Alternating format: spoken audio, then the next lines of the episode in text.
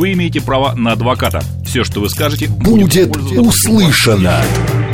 Юридические консультации в прямом эфире в программе «Народный адвокат». Звоните, рассказывайте и получайте помощь. Народный адвокат. Программа предназначена для лиц старше 16 лет. 13 часов 6 минут в Москве. Добрый день, друзья. В студии Макс Челноков. И сегодня наш народный адвокат Сергей Радько, автоюрист. Сергей, добрый день. Добрый день, здравствуйте.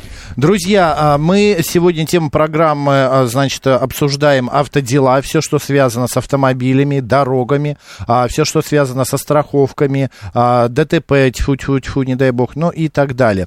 Звоните, пишите, все наши средства связи работают. СМС-портал плюс семь девятьсот двадцать пять восемь восемь 88 94 8. Телеграмм для сообщений говорит МСК Бот. Прямой эфир 8495 7373 94 8. Также наш эфир можно не только слышать, но и видеть. Телеграм-канал Радио говорит МСК. YouTube говорит Москва Макса Марина. ВКонтакте говорит Москва 94 и 8. Сергей, я начать, а, господа, мы сейчас начнем с темы, а, которая нас заинтересовала. Вы можете тоже подключаться, но и задавать свои вопросы по своим историям. Меня, мне мне интересно, что с, э, как быть тем людям и что с их автомобилями станет, которые изъяты уже около 40 автомобилей на различных границах. А, Эстонии, Латвии и так далее. История действительно странная, я бы даже сказал, какая-то омерзительная, потому что, по сути, получается, что у граждан изымает их имущество без каких-либо на то достаточных оснований. Хотя формально вроде бы есть некие а, там э, разъяснения постановлений Еврокомиссии, Евросоюза, да, но опять же непонятно, почему за те действия России, которые за границей считают неправильными, неправильными, э, пытаются наказывать конкретно граждан а, России. Вот тем, тем более их имуществом. Людей. Хотя, с другой стороны, мы же помним, эта история началась, откровенно говоря, не сегодня и не вчера, да, это началось еще тогда, когда за границей стали арестовывать имущество, опять же, частных лиц, олигархов. Да, мы, не, мы, мы все их не любим, но, тем не менее, это за рамками закона, потому что если есть гражданин России, частное имущество, хоть вилла, хоть автомобиль, хоть яхта, да, то он этим имуществом перед другими странами отвечать не должен. Но, видимо, в Европе думают несколько иначе, иначе, и, очевидно, свое международное право, а точнее целесообразность, да, они поставили выше всяких логических и юридических норм. Это покушение практически, да, на личность человека, потому что, ну, я понимаю, там олигарха какого-то, человека, который имеет недвижимость за рубежом, который попал в санкционный список. Но все граждане России, мы же не попали в санкционный список. Иван а Иванович... фактически попали. Ну, Причем как, ну, вот Иван список этот Иванов... безымянный, там нет ни одной фамилии, просто вы имеете машину или вы имеете смартфон или ноутбук, значит, вы имеете право въехать туда, но оставить все это на границе. Правда, были разъяснения, что вроде как это не все надо изымать, не, не везде, но, по-моему, Прибалтика и Германия э, это начали активно делать, и теперь мы понимаем, что, в общем-то, эта вся э, санкционная война вышла на новый, совсем непонятный уровень. А, хорошо, автомобиль это какой-то признак богатства. Там а, смартфон, айфон, там ноутбук. Но туалетная бумага и зубная щетка, это что, вообще спятили? Я тоже в этом не вижу логики. Здесь она была бы, если бы, например, россияне бы возили там некий, некий там контрафактный товар из Китая, например, да? Но mm-hmm. мы знаем, что никто в Европу зубные щетки, туалетную бумагу из России контрабанды не возит. Наоборот, одно время там, помните, были челноки, возили из Европы, там из Турции возили там одежду, какие-то там шмотки да. и так далее. Но вся сама эта история, конечно, это вопрос вопрос не юридический, а политический. Это некая попытка всех нас наказать, э, непонятно за что. Э, может быть, в будущем э, это будет, конечно, оценено как большая ошибка, потому что на самом деле действительно непонятно, что делать с этими автомобилями. Но если они поступают в собственность государства, которое их изъяло, да, понятно, что, скорее всего, они будут реализованы. Правда, я помню, что когда это начиналось несколько месяцев назад, вроде бы выступали люди, у которых Германия изымала эти машины, да, вроде бы они там через местных адвокатов, им удалось добиться возврата автомобилей. Но это еще было до принятия этой, этой глобальной позиции ЕС, э, на основании которой сейчас это производится. Да? Поэтому формально получается, что если э, ЕС приняли на своем уровне, на международном приняли решение такое, да, э, то все страны обязаны ему подчиняться, если нет каких-то иных разъяснений. Поэтому, э, возможно, те, у кого изъяли автомобили или другое имущество, могут это оспаривать, но нужно делать э, в каждом конкретном суде, в каждом конкретном государстве э, по их конкретным законам. Поэтому тут можно дать только общий совет. Угу. Ну а пока во избежание, конечно, лучше, ну, как минимум, на автомобиле туда не ездить. А в, ну а как не ездить, если человек живет в Калининграде, а работает на территории а, не а, на, скажем, на материке, и ему приходится ездить? Ну, здесь есть риск. Риск есть, и никуда от этого не деться. То есть надо понимать, что совершая такие поездки, мы рискуем, и, в какой, и когда эта проблема решится, пока непонятно. То есть, ну, представьте, пересекли вы границу, да, вас из машины высадили, машину забрали, и дальше вы пошли пешком. Да, можно это оспаривать, но для этого нужно э, иметь какие-то там, может быть, связи, знакомства, возможность найти хотя бы местного юриста, который смог бы разъяснить, как э, э, координируется местный закон, да, с решением Еврокомиссии, и как это можно обжаловать. Поэтому здесь, на самом деле, ситуация непростая, и пока она только развивается. Какое будет дальнейшее развитие, можно только предполагать. Ну вот Александр 58-й админ пишет, собираюсь на авто в Сербию, что меня может ждать, к чему готовиться? А, наверное, нужно, возможно, связаться с сербскими властями, там, с таможней, либо с посольством, чтобы они объяснили, потому что действительно не все страны ЕС а, поддерживают данную меру, насколько я помню, это поддерживают Германия и Прибалтика, другие страны вроде бы пока как да это... кто знает, там может еще и э, начаться... Пока вы доедете, да, вот возможно, именно. история получит продолжение, поэтому пока это только развивается развивается, и какой будет итог, можно только предполагать. А Сербия, вы должны с территории России проехать несколько стран. Сербия, это у нас же, эм, господи, столица Сербии это... А? Белград, да, точно, Белград. Но здесь как-то придется проезжать некоторые страны. Мне кажется, я бы вот не рисковал. Э, ну, вот Тем Болгария, более через Румыния. несколько границ ехать, да, это же все страны, которые вынуждены в той или иной мере подчиняются этим мерам, поэтому если вы проехали одну границу, не факт, что на другой границе не будет проблем. Тут Польша, ну, короче, тут очень сложно. Я не знаю, как э, решать Может вам. быть, гораздо проще приехать туда на поезде или на самолете прилететь, взять машину в аренду, по крайней мере, это будет гораздо э, эффективнее и безопаснее. Да, это может быть дороже, но, по крайней мере, если машину изымут, э, то это будет еще дороже, чем ехать туда без нее. Ну, и э, не закрывая, а в продолжении темы, может быть, еще какие-то вопросы всплывут. Могут ли э, владельцы из э, конфискованных машин подать в суд на я не знаю, на таможню Эстонии, на правительство Эстонии. Ну, я думаю так, если машина изымается где бы то ни было, да, это оформляется решением того или иного чиновника, того или иного должностного лица, да. Соответственно, это решение чиновника можно обжаловать, опять же, в местном суде. Но для того, чтобы это сделать, необходимо, конечно, консультироваться с местными адвокатами, которые знают тонкости местного законодательства как это обжалуется, куда подается, каким образом, на что ссылаться. Думаю, что это решение было очень поспешным, и, скорее всего, оно скорее с какими-то законами, может быть, не стыкуется. И, возможно, местные адвокаты смогут найти лазейку в том, как это оспорить и создать какой-то успешный прецедент для всех, кто желает этим воспользоваться. Добрый док пишет, он до Сербии просто не доедет, шесть границ, не считая Белоруссии. А какая поездка? А Илья 572 э, сомневается, говорит, ну как можно сегодня ехать из России в Евросоюз на своей машине? Это очень странно. Да, да, да, к сожалению, это очень неприятная процедура, поэтому лучше ее не проходить. А, и вот, а, так, вас ждет граница с Польшей, пишет Катя, а я категорически не понимаю людей, все еще желающих отдать и везти туда, в Европу, деньги дороге. Ну, Катя, мы-то не знаем, для чего он едет. Может, там со здоровьем что-то связано или с работой. Добрый день, как вас зовут? Добрый день, Макс. Да, говорите, вы в эфире. Ирина Балашиха, да. У меня такой вот э, такая ситуация. Машину эвакуировали э, у дома после подъезда. Меняют мне статью за нарушение 12 пункт, ой, 12.19 пункт четвертый. Mm, знакомая история.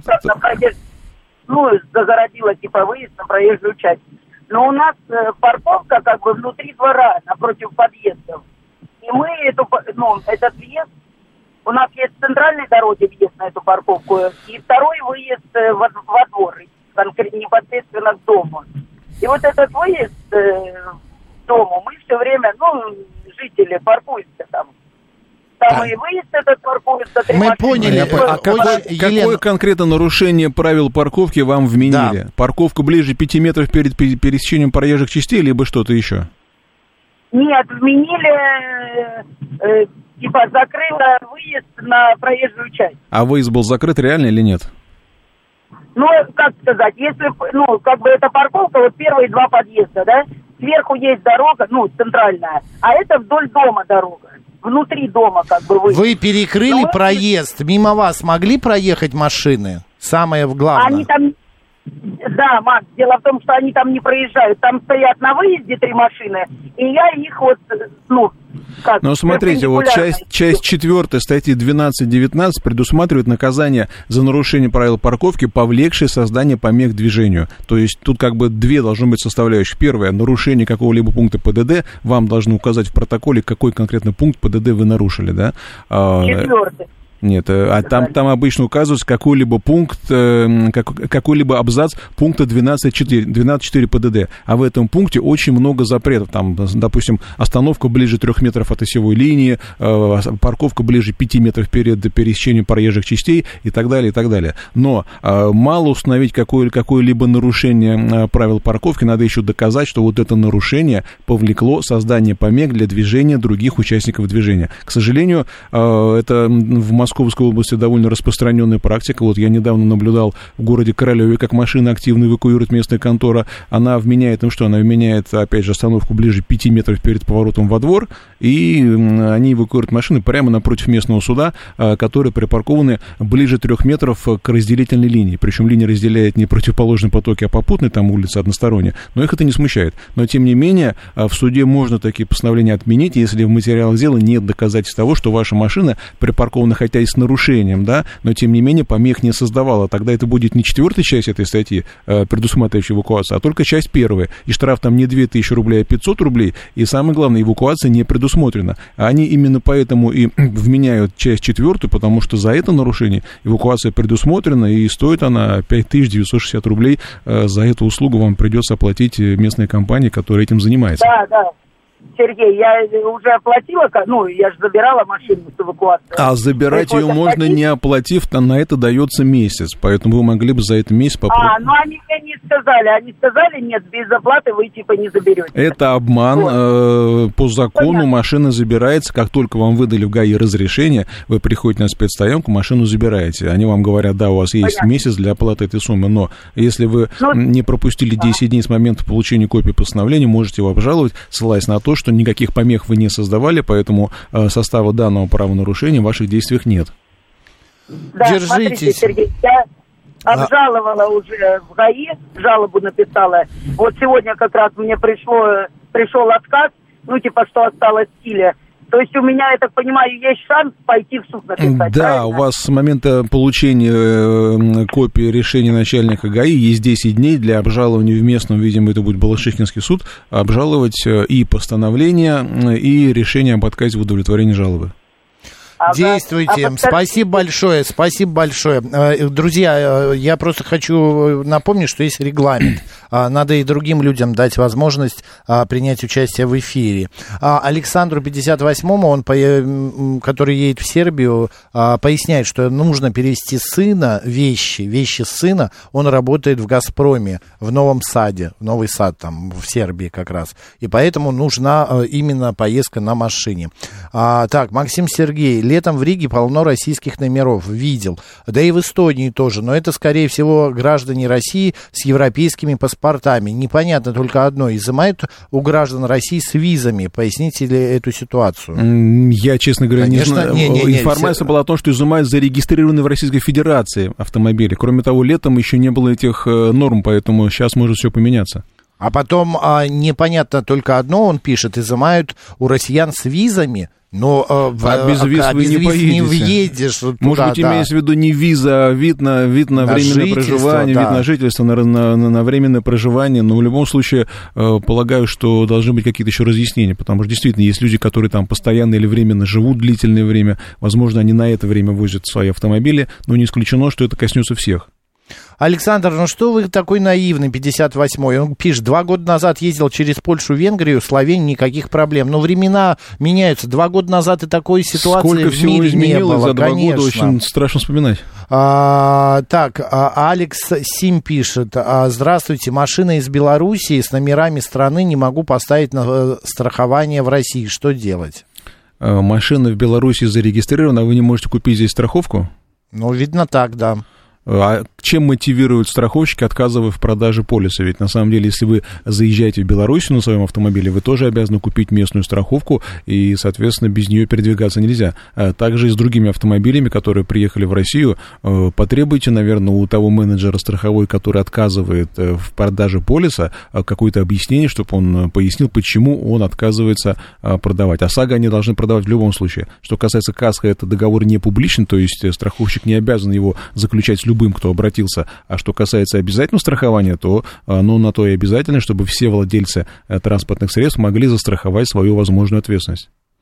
А наш слушатель а, Виктор пишет, что транзит а, в Калининград разрешен. Вы знаете, а, Виктор, вот только что была новость, что Литва а, по территории которой можно выехать из а, вот этого нашего а, класса, ну, земель наших российских из Калининграда, тоже стала это делать.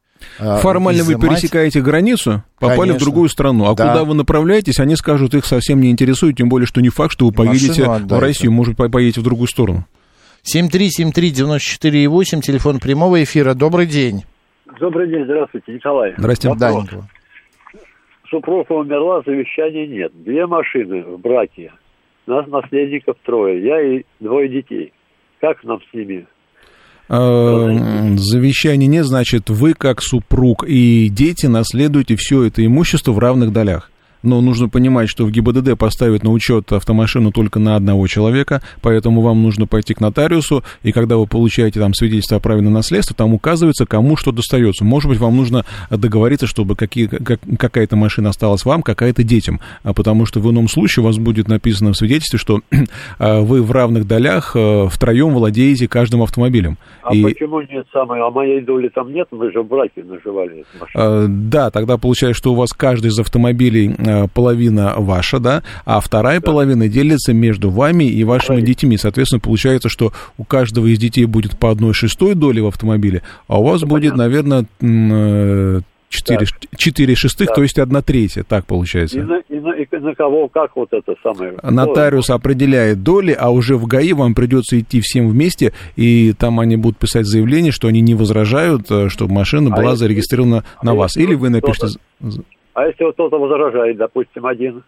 Э, тогда придется решать это в судебном порядке, и это будет очень странный спор, потому что, э, с одной стороны, у вас как бы есть э, документ о том, что вы наследник, да, в такой-то доле, но придется оспаривать, видимо, отказ ГАИ в регистрации, потому что, я помню, много-много лет назад кто-то пытался оспорить отказ ГАИ, когда они не хотели указывать в свидетельстве о регистрации двух собственников, супруга и супругу потому что два собственника, значит, надо, по идее, всех указывать, да? Но дело в том, что в бланке этого документа можно вписать только одного человека, и ГАИ своими, да, своими нормативными документами разъяснила, что можно вписывать только одного собственника э, да. при согласии других на то, чтобы именно он был вписан. Поэтому здесь, скорее всего, придется а решать а это с ними договариваться. внимание, что, что-то читал где-то, кто в основном ей пользовался? Ну, пользовался я. Кто пользовался, значения не имеет. У вас получается, что у вас будет больше доли в автомобилях, да, а у детей меньше, по одной шестой у них, и у вас, видимо, там, а, у вас будет по пять шестых в каждом автомобиле, а у них по одной шестой. Соответственно, да. может быть, стоит договориться с ними, чтобы вы у них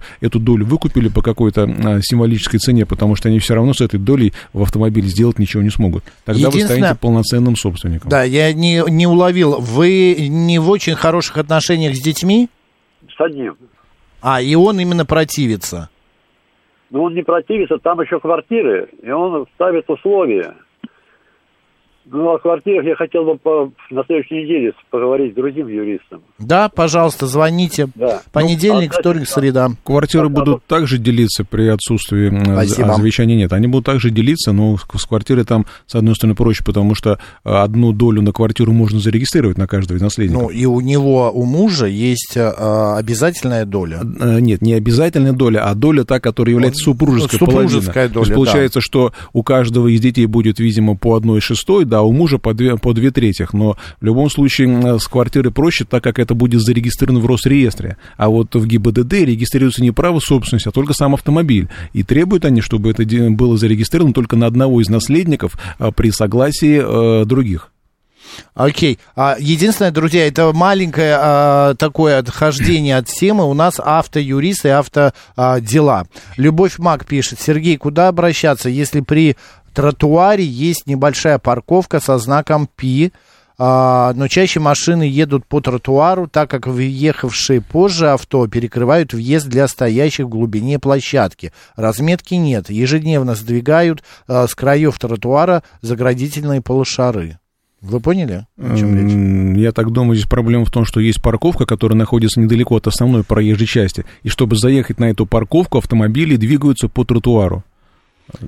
А, небольшая есть парковка, да, но едут машины, потому что там встают на, этот тротуар, на эту парковку и перекрывают. Да, все верно. Но движение по тротуару, оно в любом случае запрещено. И наказание за это назначает ГАИ, поэтому, наверное, нужно обратиться в местное подразделение ГАИ, чтобы они как-то обратили внимание на данный участок, или лучше, может быть, написать э, в департамент транспорта, который э, либо каким-то образом отрегулирует движение, поставит вот эти ограждения так, чтобы нельзя было проехать по тротуару, или, возможно, там поставит камеру, которая будет выписывать штраф тем, кто двигается по тротуару. 7373948, телефон прямого эфира. Добрый день. А, Добрый день. Скажите, пожалуйста, Добрый. вот в случае смерти э, автовладельца, э, вот перерегистрировать на ближайшего родственника автомобиль можно только через полгода? На наследника вы имеете в виду, да? Да, да. Да, почему? Потому что для того, чтобы автомобиль перерегистрировать на нового владельца, необходимо пре- предоставить правоустанавливающий документ. Это в данном случае будет свидетельство о праве на наследство, которое выдается нотариусом. А он выдает его только через полгода, потому что полгода отпущено для того, чтобы все наследники э, заявили свои права, чтобы нотариус получил ответ на все запросы, какое есть имущество и так далее. То есть прох- проходит полгода, выдается свидетельство, и с этим документом наследник идет в ГАИ переоформлять. Раньше И не вы- получится. А других вариантов никаких нет, да? То есть вот полгода машина будет стоять без законных, законных вариантов нет. Кататься на машине тоже рискованно, потому что если э, владелец скончался, то, скорее всего, его выписали из э, квартиры в связи со смертью. А после этого ГИБДД может аннулировать учет. А как быстро это происходит, в каждом случае э, неизвестно. Может быть, через месяц, может быть, через полгода, может быть, вообще не аннулируют. Но если учет аннулируют, а потому что ГИБДД в последнее время вроде бы взялась активно аннулировать учет, э, прекращать учет автомобилей, э, которые значатся за умершими, э, потому что были случаи, когда происходили там жуткие ДТП с погибшими, оказалось, что машина зарегистрирована на умершего, там штрафы приходят ему, а виновник не платит их и так далее. Поэтому ГИБДД вроде бы взялась активно учет таких машин прекращать. Соответственно, при прекращении учета Информация выставляется в базу э, ГИБДД, камера номера считывает и сообщает ближайшему патрулю, что вот едет машина с прекращенным учетом. И дальше, если вас остановят, будут проблемы. Поэтому, конечно, А лучше... может быть, да, спасибо. А может быть есть вот опыт, э, может быть как-то вот если обратиться в ГАИ, там э, они могут пойти навстречу, там какие-то исключения У бывают. них нет оснований, потому что пока вы не получили свидетельство о праве на наследство, у вас нет правоустанавливающего документа, и поэтому просто регистрация невозможна. Уже не действует та регистрация на Нет, того она, человека. дейс- она действует, но, Но э, нету человека. чтобы перерегистрировать, необходимо иметь документ, подтверждающий переход дело, права да. собственности, а им является свидетельство. Спасибо, держитесь. Это была же история, нам звонил слушатель или писал, я не помню. Он ехал на 40, э, э, с поминок 40 дней своей жены на, на автомобиле, который был зарегистрирован на жену. Но он это забыл и совершенно не знал, что ездить на нем нельзя. Его остановила полиция, значит, начала проверять документы, почему-то пробили. А ему там, он пишет, типа, лет 68-70. И после сказали, вы нарушаете правила. Он говорит, ну вот с поминок еду, жена, 50 Ну, его отпустили. И так же, как вы говорите, предупредили, что машину поставьте лучше до того момента, Да, как да, а, не да. пройдет полгода. Да. Сергей Радько сегодня народный адвокат, автодела а, обсуждаем а, после новостей. Звоните, пишите, будем отвечать. Вы имеете право на адвоката. Все, что вы скажете, Будет пользоваться услышано. Юридические консультации в прямом эфире в программе «Народный адвокат». 13 часов 36 минут в Москве. Эфир продолжается в студии Макс Челноков и наш народный адвокат Сергей Радько, автоюрист. Сергей, добрый день еще раз. Добрый день еще раз. Тема въезда и выезда автомобилей в Европу продолжается в обсуждении наших слушателей. Вот Игорь Владимирович пишет, что в предыдущие годы между Россией и Европой действовали правила упрощенного въезда. А значит, а, нам а, в Европу сначала, в начале года, нет, это не в начале года, Игорь Владимирович, это было в конце лета прошлого года. Правила были отменены отменены. Вот, в результате вступили в действие правила ввоза авто на общих основаниях. То есть при въезде машину надо декларировать, а, а, значит, на временный ввоз. В отсутствии декларации машина арестовывается. Это правило действует во всех странах, в том числе и в России. Что, что касается России, то исходя из нашего таможенного кодекса, если а, кто-то въезжает на своем автомобиле в Россию, то автомобиль помещается под таможенный режим, который действительно называется режим временного ввоза. А для того, чтобы машину дальше, допустим, продать, ее необходимо растаможить, то есть уплатить все подлежащие уплате таможенные пошлины, там, утилизационный сбор и так далее. Все ясно. 7373948, а, телефон прямого эфира. Здравствуйте. Алло. Алло, здравствуйте. Добрый день. А, подскажи, Евгений Москва, я водитель такси, и, и вопрос такой. Может ли сотрудник ДПС передавать э, документы, э, ну, грубо говоря, третьему лицу? И второй вопрос, могу ли я, кроме путевого листа, отказать э, сотруднику МАДИ передачи документов. Спасибо. А, сотрудник ГИБДД, конечно, не имеет права никому передавать ваши документы, но на практике так оно и бывает, когда сотрудник ГАИ тормозит автомобиль такси, они по ним иногда работают, там проводят всякие рейды, особенно в последнее время, а потом передают документы сотруднику МАДИ, а тот составляет протоколы там за отсутствие, например, э, там опознавательного фонаря такси, за что штраф 50 тысяч рублей, там, за отсутствие э, табличек необходимых в салоне, за что штраф 30 тысяч рублей, ну и так далее. А на самом деле, на мой взгляд, это не совсем законно в плане передачи документов, потому что у сотрудника, э, вернее, у водителя есть обязанность предъявлять сотруднику полиции и органам транснадзора документы, которые в ПДД предусмотрены, а uh-huh. вот у, у, у сотрудника полиции нет права э, передавать эти документы третьим лицам, то есть, на самом деле, это не совсем законно, но что с этим делать на практике, я не совсем понимаю, потому что если сотрудник полиции передал документы сотруднику МАДИ, но вы же не будете с ними драться и вырывать свои документы у сотрудника МАДИ, потому что это уже может быть расценено как уголовное преступление. А, но если попробовать вежливо настоять на том, что сотрудник полиции поступил неправильно, может быть, ситуация... Но если это незаконно, сказать-то можно об этом? Сказать об этом Вы можно. Более того, может быть, стоит на каждое такое действие сотрудника ГАИ а, подавать жалобу и, и, и его начальнику, и в Следственный комитет, и в ГИБДД, чтобы они все-таки сделали делали внушение и разъясняли своим подчиненным о недопустимости таких действий. Мы в прошлый раз говорили, такие истории снимать можно? Снимать можно, потому что эта история касается общественных отношений, общественного порядка. Э, это не секретный объект и не секретная операция, поэтому запрета на это нет и быть не Но может. он же в погонах человек. А он несет службу по охране общественного порядка, э, защищает всех нас, и никаких секретных э, действий здесь быть не может. Если, конечно, это не секретная операция где-то на закрытом объекте, который в Москве тоже есть. 7373948, прямой эфир. Добрый день. Алло, здравствуйте. Здравствуйте. Меня Михаил зовут. Подскажите, пожалуйста, вот такая ситуация. У меня племянница не оплатила парковку в Москве, как я понял. Ну и ей бумажного ничего не пришло, где-то мелькнуло, чтобы штраф прошел. Ну и она забыла про это дело. А теперь э, пришло из суда, как бы, что нужно явиться в суд. И я вот, ну, первый раз слышу, что за парковки. Я думал, что просто снимает, как бы, ну, приставы раньше снимали с карточек а тут что-то в суд, двойная за, ну, как бы оплата за то, что вот она не оплатила вовремя это все.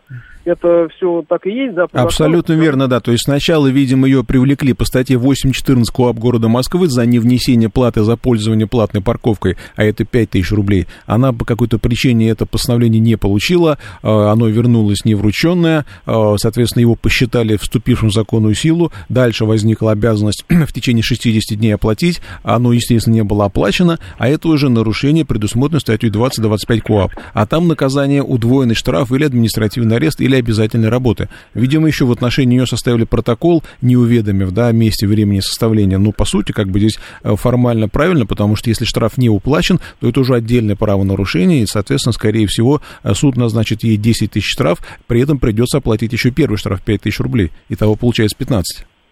Ага, понятно.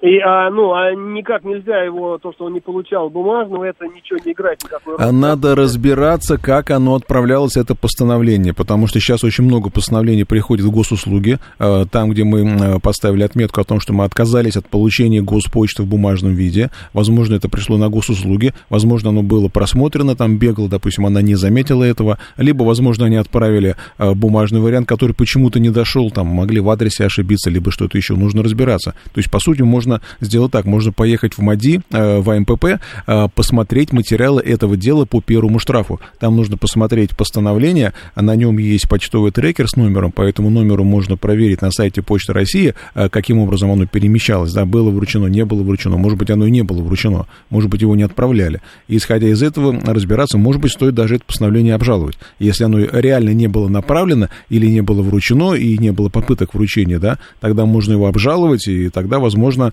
нет обязанности по уплате, потому что если его обжалуете, оно вступит в силу только после обжалования. И тогда обязанность по уплате наступит только потом, а не сейчас. Соответственно, наказание за неуплату тоже может не быть. Но эта вся история не такая уж простая, поэтому придется побегать. Понятно. Действуйте. А вот... Спасибо, спасибо, спасибо, друзья. Давайте дадим возможности другим слушателям высказаться. Добрый день. Как можно повлиять на паркующихся водителей на автомобилях с ДВС? Двигатель внутреннего, внутреннего сгорания. сгорания, да, на места для зарядок электромобилей в Московской области. А, ну, вообще, это нарушение правил остановки и стоянки, и, соответственно, я не знаю, работает ли в Московской области приложение, которое в Москве а, существует, мы его не раз называли, помощник, помощник Москвы. Оно, правда, не совсем законное, но, тем не менее, иногда оно позволяет бороться с теми, кто нарушает правила, и весьма эффективно. А я не понял, в чем здесь проблема? А, паркуются на месте, где зарядка автомобилей? Да, есть места, которые специально обозначены как, как место остановки для электромобилей. То есть другие автомобили там парковаться не могут, то есть они нарушают правила остановки стоянки. Поэтому нужно вызывать местных... Э, Ничего не понял. А что, автомобили или электрокары могут парковаться для... на определенных местах, а нет, на других нет, нет, не могут, есть, есть, Нет, они могут, но есть определенные места, которые для электромобилей предназначены, и другие машины там парковаться не могут. Потому что как... там зарядка. Да, как правило, эти места расположены именно около зарядки. Именно поэтому там запрещено парковаться другим машинам. Электромобили могут парковаться везде, где могут парковаться другие машины. А вот на их местах могут вставать только электромобили, потому что эти места э, привязаны к местам зарядки зарядок? Вообще нигде ни разу не видел. А, э, специально в области не знаю, но в Москве стали чаще появляться зарядные места, зарядные станции, да, и там рядом прям стоит знак, э, предупреждающий, что это только для электромобилей. Не это да, есть даже около раз. некоторых торговых центров, я наблюдал, правда, там почему-то вот. всего 2-3 зарядки вот. на несколько тысяч машин, но и находятся они очень далеко, но это есть. Потихоньку появляется. 7373948, прямой эфир. Добрый день. А, добрый день. Добрый. А, хотел спросить такой, задать такой вопрос. А, в 2013 году взял кредит на машину. Так. До сих пор банк кредит не востребовал и забыл. Но ПТС от машины лежит в банке. Могу я его забрать? Есть давность э, кредита? А вы заплатили нет. кредит или, я так подозреваю, нет? Нет, не заплатил. А, Там а... менялся банк постоянно. А как? А, что значит просто... он менялся? То есть один банк был... Нет, видно, банк ушел, э, лопнул или ушел с территории России, так? Нет, он остался, но передали э, другому банку, потом третьему банку передали дело. И в итоге э, как-то концы потерялись и про меня просто забыли. Ну, такого Нет, не бывает. У меня не было ни реквизитов, по которым платить новых, ничего. Такого не бывает, чтобы про вас забыли, тем более это деньги все-таки банка, э, кто-нибудь сейчас поднимет. Срока давности не бывает. Почему? Срок давности три года. Почему? Нет, 3... у кредита. У кредита срок давности три года, причем э, если платежи должны быть периодическими, то по каждому э, невнесенному платежу срок давности составляет три года. Может быть, здесь написано общий срок, например, там дата возврата, там, допустим, 2016 год, если там кредит был на три года, или на пять лет, там, 2018 год, да. Если, соответственно, да. сумма кредита не была в этот день возвращена, возвращена, а, то с этого дня начинает, начинается течение срока исковой давности. Если какой-то из банков а, правоприемник, например, обратится в суд э, с иском о взыскании, да, то нужно будет посмотреть, действительно, какой там срок э, был э, погашения ну, кредита. Вот был 5 лет, в 2013 году был срок 5 лет. 2018 год, получается, да? Значит, да. если банки переда... если банк, кредитор первоначальный, да, передал все свои права, обязанности, документы своему правоприемнику или там банку-партнеру, да, то можно считать, что банк-партнер а, знал о дате 18 год. Если он за эти три года до 2021 года с иском не обратился, да, а, то вполне возможно, что здесь, если он обратится когда-либо, то вы, заявив о пропуске срока исковой давности, сможете от этого кредита избавиться. Но имейте Понятно. в виду, что не А- исключено, что, может быть, они уже вас просудили где-нибудь в своем суде, а вы просто об этом не знаете. Такое тоже бывает. Если, например, написано в договоре, что э, суд рассматривает дело не по месту вашего жительства, а по месту нахождения банка, а банки поменялись, да, и в итоге, возможно, вас просудили в другом суде, может быть, даже в другом городе, и уже есть решение э, суда о взыскании. Так что та- такие истории тоже бывают. А как это, это узнается каким-то образом? Ну, попробуйте зайти на сайт, например, службы судебных приставов, посмотреть, нет ли там в отношении вас исполнительного производства, да, и посмотрите сайт, э, если вы прописаны в Москве, то просто на сайте Мосгорсуда вы видите свою фамилию, там есть э, такой э, сервис, э, поиск по судебным делам, и там по своей фамилии посмотрите, нет ли дел судебных. В других регионах сложнее, там нету, э, там есть сайт каждого конкретного суда, там нельзя посмотреть на одном сайте областного суда все дела в этом регионе, но маловероятно, что суд был там, хотя это не исключено. Действуйте. Понятно. Спасибо. Поэтому решение суда уже может быть. Это так- вот- такое бывает. Редко, но случается, и об этом надо знать. Срок исковой давности по кредиту составляет 3 года. Если удастся скрываться от кредитора все это время, долг обнулится. Что это значит? Ну, имеется в виду, что если кредитор за это время иск не предъявит, да, за три года с момента, как Так. наступ- наступил срок возврата, да, а, то срок истекает, но это, опять же, не лишает э, банк права обратиться в суд. Кстати говоря, срок исковой давности применяется судом не автоматически, это было давным-давно, он применяется только по заявлению стороны в споре. Поэтому, если банк обратится в суд сегодня, а вы не придете и не заявите о том, что срок И не пропущен, важно, что машина была, Не кредит важно. был взят в 2013 Есть году. кредит, есть срок исковой давности, который применяется только по заявлению ответчика. Если ответчик в суд не пришел и не заявил о пропуске срока... Какой-то глупый закон, этот э, М. срок исковой давности. Получается, че- а, кредитор, банк может в любое время обратиться. Э, Вот они Кредитор 10 может обратиться, но если заемщик заявит о пропуске срока исковой давности, то банк проиграет по одному этому формальному основанию.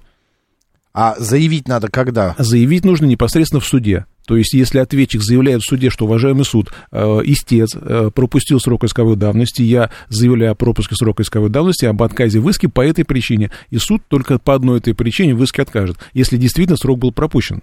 Если банк не подал в суд а, в течение трех лет трех с момента наступления взятия. срока возврата. Да. Все понятно. Кодекс, а, есть еще такой момент, тоже непонятен. А, берется кредит в течение, а, период, в течение которого человек или организация, чьи права нарушены, может подать на обидчика иск в суд. Получается, если Это общее определение срока исковой давности. Это срок для защиты права по иску лицу, право которого нарушено. Так написано в законе. Это определение срока исковой давности. И общий срок составляет три года. он, вот наш слушатель, взял в 2013 году, сейчас на него подадут в суд, и он в ответ, э, он может заявить о том, что э, срок исковой давности прошел, Да. но при этом он может подать на банк тоже в суд. Зачем? Не знаю. Нет, э, подавать в банк, банк, банк-то как раз Я- никакие я права его не нарушил. Здесь читаю. какая история? 13 год получен кредит, срок возврата 18 год, да, значит, если в 18 году кредит не возвращен, начинается течение срока исковой давности, истекает он в 21 году. А, это только два- со срока в отдаче. С кредита. момента нарушения прав. Истца. Нарушение прав банка имело место в 2018 году, когда наступил срок возврата, и возврат не был сделан. Значит- Значит, в 2018 году пошел срок, трехлетний срок истек в 2021 году. Значит, банк обязан был обратиться не позднее, чем в 2021 году. Но, как я уже сказал, если он сейчас обратится, а ответчик в суд не придет и заявление о пропуске не сделает, то суд э, такой иск удовлетворит. Поэтому ни в коем случае не игнорируйте судебные повестки, а, там, звонки, уведомления и так далее, потому что если вы не придете, вы лишите себя возможности э, сделать такое заявление. Оно очень важно, потому что одним этим заявлением можно э, от этого А если суд уже присудил банку э, по истечению искового срока года то нарушения давности? здесь нет. Тогда, Через 4 года. э, хоть через 20 А, лет. а Вот он здесь- может, наш слушатель, подать в суд на банк и заявив, что уже прошло время? Нет, заявление о пропуске срока Постфактум исковой нельзя. давности делалось только при рассмотрении судом первой инстанции. Но здесь есть нюанс, нужно смотреть тогда материалы дела, разбираться, потому что иногда бывают суды, ответчика извещают ненадлежащим образом. Вот тогда можно решение отменить, подав жалобу на это решение, да, с, с ходатайством о восстановлении срока. И если, например, апелляционная инстанция переходит к рассмотрению по существу, бывает такое, да, они отменяют решение первой инстанции и переходят к рассмотрению по существу, опять же, возвращаясь на первую инстанцию. Вот там тогда можно будет заявить э, об- о пропуске срока исковой давности. Тут есть много нюансов, поэтому нужно, конечно, разбираться предметно с каждым таким случаем. Но вылезти из этой кабалы, когда там, а, там же все равно пени могут еще расти, Да, да, и могут да. еще какие-то... Ну, пени можно срезать, например, сославшись на то, что банк умышленно злоупотребил правами, не обращаясь э, в суд на протяжении там 3, 5 или 10 лет, с целью заметно увеличить эти, эти пени неустойки. Поэтому здесь суд их может срезать. Но основную, основную сумму, как говорится, тело кредита, да, банк, конечно, взыщет. И проценты за пользование, которые предусмотрены, тоже взыщет. Ну, а вот Неустойки пени может сократить. Помните, мы обсуждали эту тему, вот тоже автомобиль в кредит был куплен, а человек выплачивал три месяца, ой, три месяца, три года, а потом банк исчез, лопнул. Пом- Банк не исчез, а если у Но банка... он сам банк исчез, пока передавались документы, прошло уже время, а, и этот гражданин ничего не платил. Затем вообще потерялись тоже все данные. Мы с вами это Да, обсуждали да, или да, нет? я помню эту историю. Там была какая история? У банка отозвали лицензию. Да. А если у банка отзывается лицензия, запускается процесс банкротства, и этим занимается АСВ, агентство по страхованию вкладов. Через, да, на какое-то время, пока они разбираются с документацией, с бухгалтерией, там, с балансом банка, за это время они, как правило, не требуют денег, потому что не знают, какие есть э, должники. Но потом они вправе это потребовать. Правда, неустойки и пени э, суд, скорее всего, здесь не взыщет, потому что должник действительно не знал, э, куда нужно платить. Но само тело кредита, конечно, АСВ, скорее Но всего, тот взыщет без проблем. слушатель нам написал, что а, позже а, к нему обратился совершенно другой банк, а, лет через 7 после того, как а, был взят кредит. Он 3 года платил, а потом вот эти 4 года из 7 никто к нему не обращался, и он и сам не спрашивал. А, надеясь, ну, как всегда, на авось, что его а, забыли и потерялся он. И а, этот новый банк потребовал выплатить целиком сумму, а, всю, которую он взял. Например, он миллион взял, из них он 500 тысяч выплатил. Его, а банк, э, осталось еще 500, а банк потребовал опять Там, миллион. возможно, речь шла о том, что они накрутили большие пени, штрафы, неустойки, поэтому 500 тысяч рублей это был остаток долга, а остальные 500 это неустойка. То есть в каждом конкретном случае нужно э, подробно разбираться, какой банк кому какие п- права переступил, в какой сумме, с какого момента эти пени считаются. То есть там нужно делать очень подробный и серьезный расчет. Все ясно. Банки всегда требуют очень много, но очень во многом это все можно срезать и убрать. А еще такой, Сергей, момент, вот а, кредит автомобильный, да, все уже завертелось, закрутилось, уже суд прошел, человека не пригласили надлежащим а, образом, не вызвали в суд, он не знал об этом суде, и дело уже дошло до судебных приставов. И ему начинают приходить там письма счастья какие-то, да? А можно вот на моменте... Письма как... счастья какие? За штрафы ПДД или нет, что? Нет, нет, за кредит. Ну, кредит, я не знаю, что угодно. Где, как, что можно... Оспорить решение суда можно, когда уже дело попало к судебным а, смотрите, приставам? Смотрите, дело попадает к приставам, когда решение суда вступило в законную силу. То есть, да. когда оно было вынесено, а, 30 15 дней прошло для обжалования, оно не было обжаловано. Тогда на решении делается отметка вступления в силу, выдается исполнительный лист и передается судебному приставу. Далее пристав начинает исполнять, да? Допустим, гражданин об этом решении суда не знал ничего. Угу. Он тогда имеет право пойти в суд, ознакомиться с делом, и для того, чтобы, чтобы обжаловать, ему нужно восстановить срок исковой давности. Если человек, э, не, не давности, а э, срок, обж, срок подачи апелляционной жалобы. Вот у меня иногда получалось восстанавливать срок спустя год, полтора и даже два года, когда было выяснено, что суд э, не извещал человека, не направлял повестку, или направлял повестку не по тому адресу. Или, например, один раз была история, когда повестку направляли, да, но вот Почта России написала в своем отчете, э, который можно получить на сайте по почтовому трекеру, да, обычно они пишут, э, пришло письмо заказное в адрес должника, да, пишут первый раз неудачная попытка вручения, потом письмо возвращено отправителю. А фраза о том, что неудачная попытка вручения, ее не было. То есть мы сослались на то, что неудачной попытки не было, то есть нам письмо даже не пытались вручить, и суд с нами согласился, срок был восстановлен. Вот если срок восстановлен, тогда, соответственно, принимается к производству апелляционная жалоба, и по ней уже принимается решение. Если решение отменяется, то это основание для прекращения исполнительного Короче, производства. надежда есть. Надежда есть, но в каждом конкретном деле здесь много нюансов. Нужно смотреть буквально по дням, по часам, как все происходило, и только после этого определяться. А, добрый день, как вас зовут? Здравствуйте, Анатолий, слава богу, Добрый. дозвонился. Коротко говорю. Значит, э, водитель на машине работодателя совершает ДТП, не вписан в страховку. По первому суду его признали виновным, он выплачивает э, ущерб.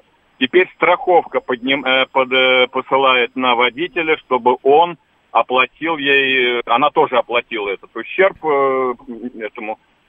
Что решит этот суд по страховке? А, так, а работник находится в трудовых правоотношениях или просто ему дали документы, он поехал? Это индивидуальный предприниматель, просто на словах все было. Нет, сделано. погодите, на- на- номинальный владелец машины это ИП, а за рулем другой человек, водитель, или как? Или одно и то же? Да, да, да, да, да, да, да. Он не вписан был в страховку. То есть машина на ИП, э, на индивидуальный предприниматель, а не вписан другое лицо? Да, да. Ну, вообще в законе об ОСАГО прямо написано, что право регресса возникает у страховщика к лицу, не вписанному в страховку, э, к, к лицу, причинившему вред. Этим лицом является водитель. Но иногда суды это понимают несколько иначе, они это расширяют, э, и э, понятие лицо, причинившее вред, они, они расширяют до, до лица, который является владельцем транспортного средства. А владельцем является, естественно, тот, на кого машина зарегистрирована, если он не докажет законность, кто сидел за рулем. То есть, и, допустим, был бы договор аренды или что-то еще. Но здесь, скорее всего, э, взыщут именно с водителя, потому что э, компания, ко- э, не компания, а предприниматель, на котором машина зарегистрирована, да, э, не он причинял ущерб, а причинило ли ущерб именно лицо, не вписанное в страховку.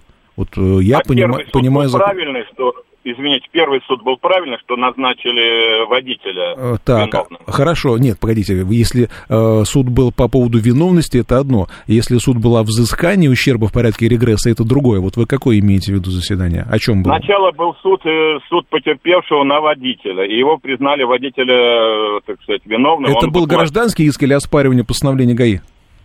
Гражданский. Значит, и потерпевший взыскал с водителя, да, то есть признали, что водитель Да. является виновником, Да, тогда, да, соответственно, и страховая компания, кстати говоря, интересный момент, если есть первое решение суда о том, что виновник водитель, и он обязан возмещать, да, то это означает, что именно водитель был признан владельцем автомобиля и именно лицом, ответственным за причинение ущерба. Поэтому это первое решение, надо бы во второй раз показать, э, сейчас, я так понимаю, страховая судится, да, с водителем. Да, да, да. Вот нужно показать и предъявить, и заявить, что поскольку водитель был лицом, ответственным за причинение ущерба, э, то в этом случае именно он в порядке регресса и отвечает как лицо, не вписанное в полис. Получается, его два раза наказывают водитель. Два А, раза. Первый раз он возмещает ущерб э, потерпевшему, видимо, та часть, которая не покрыта страховкой, да, а второй раз... Нет, не- все покрыто, все покрыто. э, Тогда непонятно, э, нет, тогда все равно мне непонятно, если страховка все покрыла, то что с него требует потерпевший? Или уже потребовал, взыскал? Ну вот, видимо, неправильный был суд первый. Нет, э, Нужно видимо, было- скорее всего, там страховая компания заплатила ущерб с учетом износа, а потерпевший взыскивает без учета износа. И в этом случае все правильно. То есть страховая компания по ОСАГО взыскивает с него в порядке регресса то, что она заплатила за него по ОСАГО, а потерпевший с э, виновника взыскивает то, что в ОСАГО не включилось. И в итоге э, виновник платит дважды, но как бы разные суммы. За ОСАГО и за... Анатолий, время на исходе. Сергей дал ответ. Мы Да, дали? да, да. Ну, Спасибо да, вам, спасибо. Ну и последнее. Сергей, здравствуйте. Можно ли продать автомобиль, если он по решению наследственного дела принадлежит в равных долях двум взрослым и ребенку? Нужно ли разрешение опеки? Коротко. Э, Разрешение потребуется, потому что в противном случае сделку могут оспорить.